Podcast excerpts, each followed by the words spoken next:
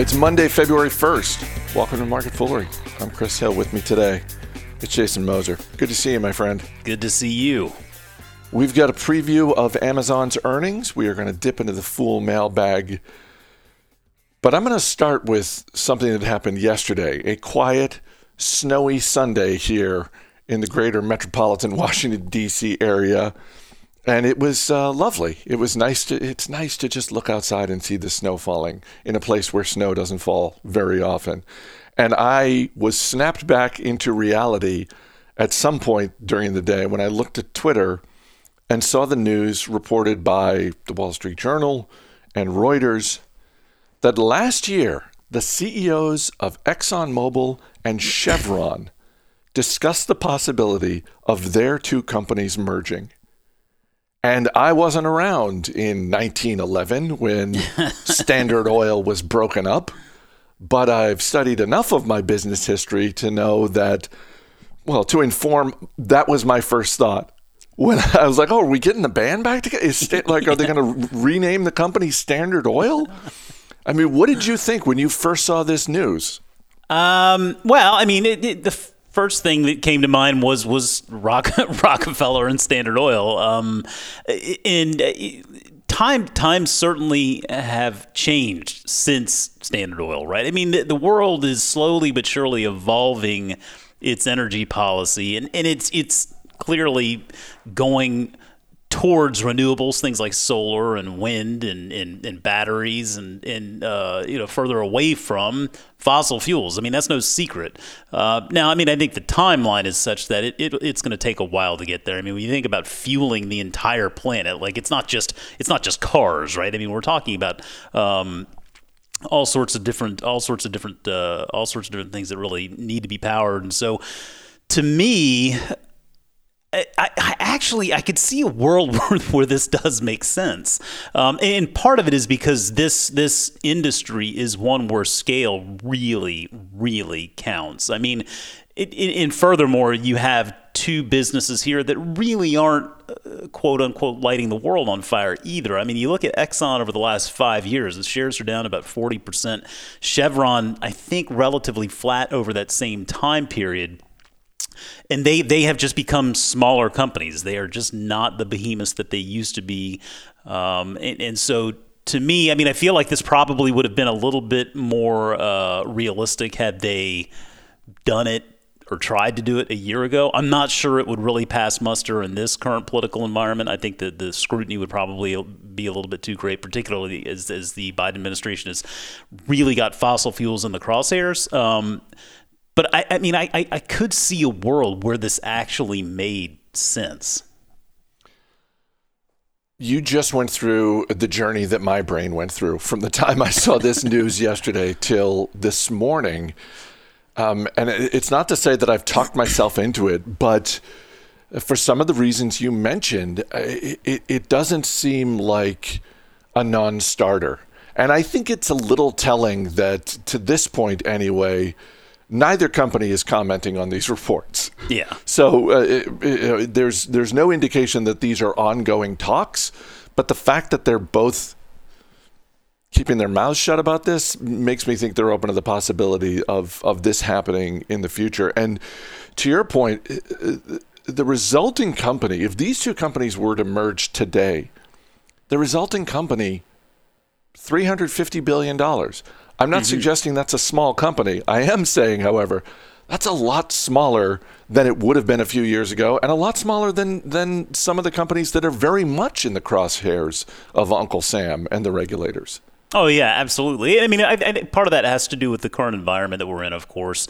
Um, I, I mean, Exxon and Chevron. I think both companies are guilty of at least not explicitly investing in the the future of energy to the to the degree that other companies out there are doing. Um, and I mean, it's interesting when you think about the future of energy and the companies that are out there really trying to push that envelope. I mean, Tesla obviously is one that comes to mind, but you look at companies like Apple and Amazon or Microsoft, for example, that are building out their own sorts of of uh, energy supply in, the renewable space to help fuel their businesses.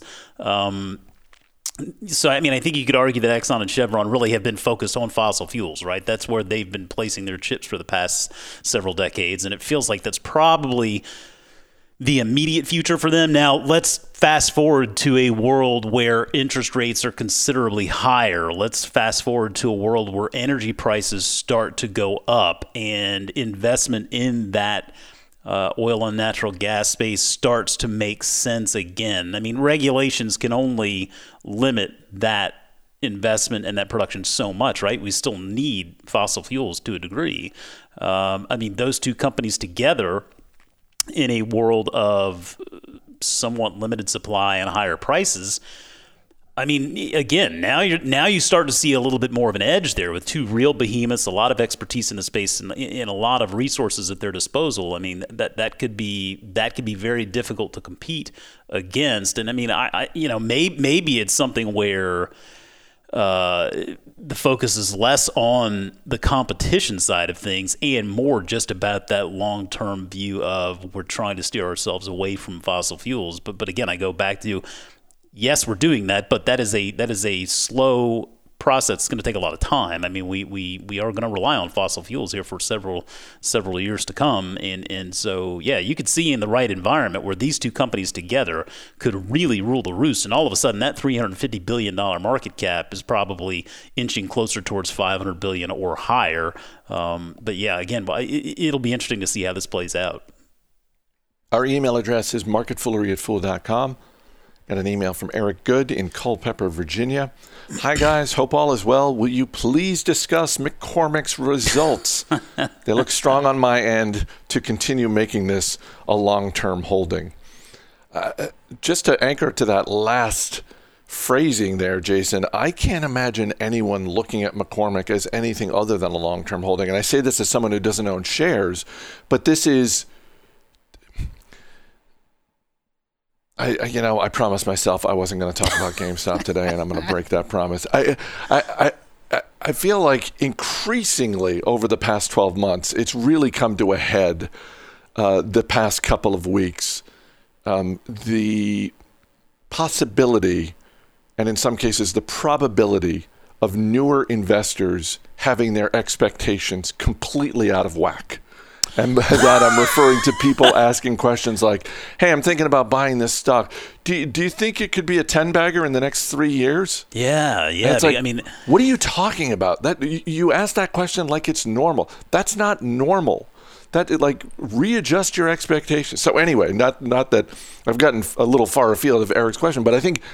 I think that's the right way to think, not just about McCormick, but a lot of businesses, but particularly about McCormick, because this is not a this is not a flashy business, but this is an incredibly steady business. It is. It is. And, and, I mean, to your point, I mean, I think there's a lot to be said for the current environment and the expectations that it's creating. And I think, um, those those are misguided expectations that will be checked and, and I think uh, sort of recalibrated here over the course of the coming years. And, and, it really just, to me, what we're going through right now is a real testament as to why we invest the way we invest here at The Fool. And so, I mean, to me, McCormick is just one of those perfect examples of uh, not a business that it's going to double overnight. I mean, it's not one of these SaaS digital uh, edge cloud plays that where you're you're looking for a 10 bagger here in the next several years. I mean, it's just it's one of those businesses where you can you can you can put your investment dollars to work. You can feel good about knowing that this is a business that's run well that holds a very strong competitive advantage, and over time, uh, over years, you know, it'll be a, it'll be a business that continues to compound. And in in regard to the quarter, I mean, yes, it was a strong quarter, I think. And, and, and McCormick has, has absolutely been capitalizing on this shift towards cooking more at home. And I think that's something that played out all throughout 2020 for the most part. It's going to be something that plays out to maybe a lesser extent in 2021, but they seem to believe, management seems to believe there that, that that trend is going to stick. I mean, a lot of people I think have have realized that hey, maybe maybe this is something I can do. You know, I mean, there are ways to there are ways to to feed myself without having to necessarily have it delivered or go out to dinner every night. Um, and, and, so when you look at the results from the quarter, uh, sales were up four percent overall. Uh, earnings per share of 74 cents in the fourth quarter versus 79 cents from a year ago. Clearly, they're dealing with some headwinds from COVID and the general economic environment, particularly when it comes to the flavor solution side of the business, uh, the the part of the business that focuses more on the big customers, restaurants and whatnot, because because restaurant traffic has been such uh, so hindered. Uh, but but growth in the consumer segment has been strong. That was up five percent. And I tell you, the one thing that we've been talking about over the past several years since they made that big uh, RB Foods acquisition. Um, and that was four billion dollar plus deal was if they were able to integrate that acquisition and and and, uh, and, and keep keep things going in the right direction, when would the next acquisition happen? And we didn't really hear a whole lot for a while. Um, but then, lo and behold, here the last couple couple of months of 2020, um, they pulled a couple of fast ones on us. I mean, we know about the Cholula acquisition. They bought Cholula, and and I, I you know hats off to that. I, I, think that's a good acquisition. It gives them another presence in that in that uh, hot sauce market, and Cholula is a is a very popular brand. Um, but another business that they acquired, and I don't, this probably slipped under a lot of people's radars, a company called Fona. And Fona essentially is is in the business of creating and producing flavors for, for many of the largest food, beverage, and, and nutri- nutritional companies in the world. And so this was a bit more of a play for their flavor solutions business, but it gives them more capacity, more talent. It gives them more infrastructure to produce at a greater scale and continue to grow that footprint. I mean, McCormick is the market leader in this space. Uh, regardless. And, and so these acquisitions, about $1.5 billion in acquisitions they made here over the past couple of months. These will be, this is kind of that next, we're going to watch them digest, no pun intended, these acquisitions over the next year or so. And, and, and, assuming the integration goes well, I think we'll continue to see that growth chug along. Um, but but as far as expectations go, I mean. This is a dividend aristocrat. Uh, they raised their dividend again for the 35th consecutive year. Uh, shares have doubled over the past five years. Again, it's just kind of a sleepy pick, but but again, as a market leader in the space, and everybody's got to eat, Chris, and, and we like our food to taste good. This is a great way to play that trend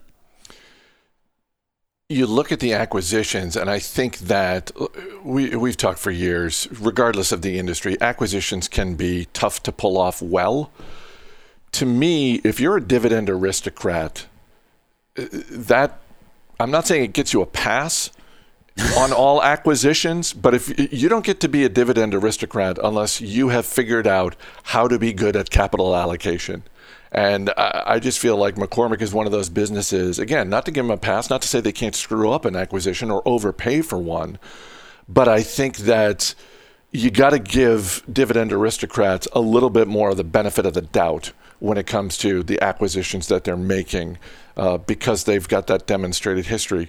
Real quick before we move on, uh, you mentioned the flavor solutions part of the business. I think that uh, we've talked about this before. That's the easy to overlook part of McCormick's business because yeah. anyone who's been to a grocery store and walked down the aisle, you know, it's pretty easy to see the consumer facing business.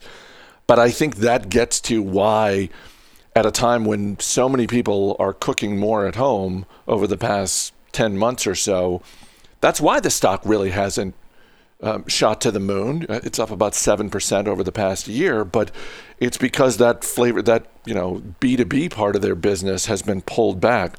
Is that something you look at as that can be the catalyst for shares of McCormick over the next, let's call it 12 to 18 months?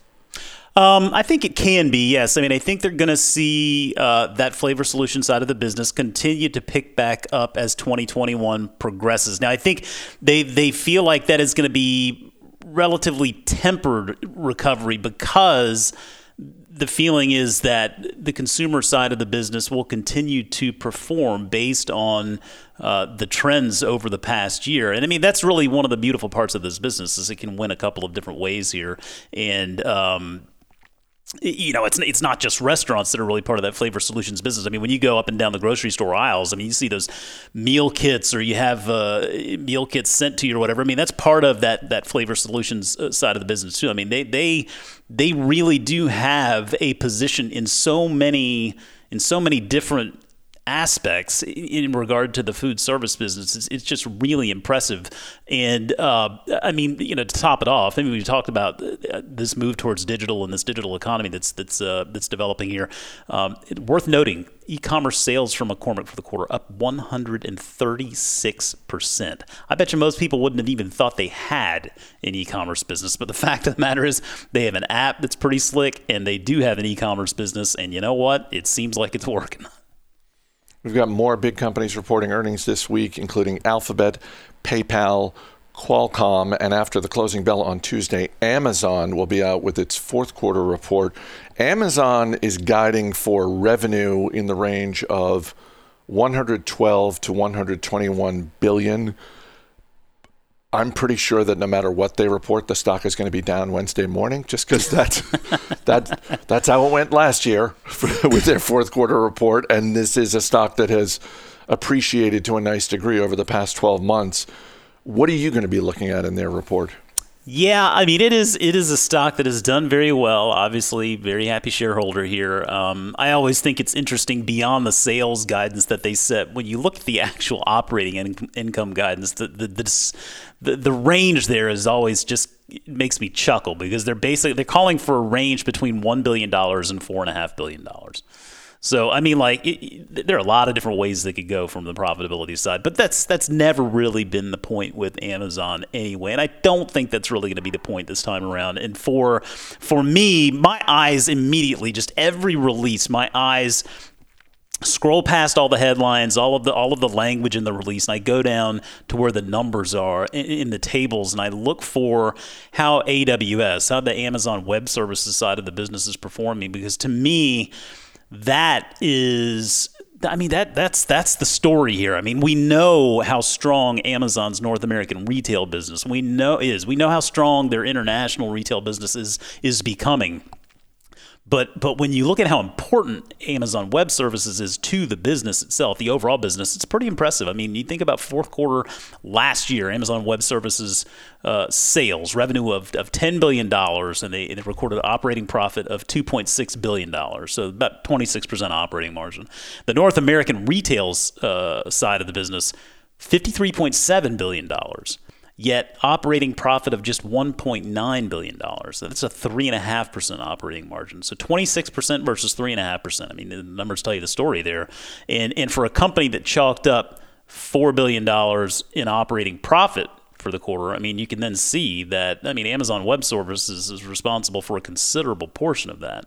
Um, so it, it's not really, it, it, I, I'm not sure whether the stock goes up or down based on the retail news, but I do think every quarter when we when we see Microsoft report, we see Alphabet report, we see Amazon report, and you know, we we see the progress all three businesses are making in their cloud services. I mean, for a long time, it really was Amazon's game, eh, but but now we're seeing companies like Alphabet and Microsoft continue to pick up share, and so I just I wonder if a little pressure on that number for Amazon um, wouldn't wouldn't cause them some problems at least in the near term. I mean, it's, it's not to say it would, it would impair the business at all, but but I mean, I think when you look at Amazon as, as a whole company, I mean, a 1.6 trillion dollar market cap on about 350 billion dollars in sales.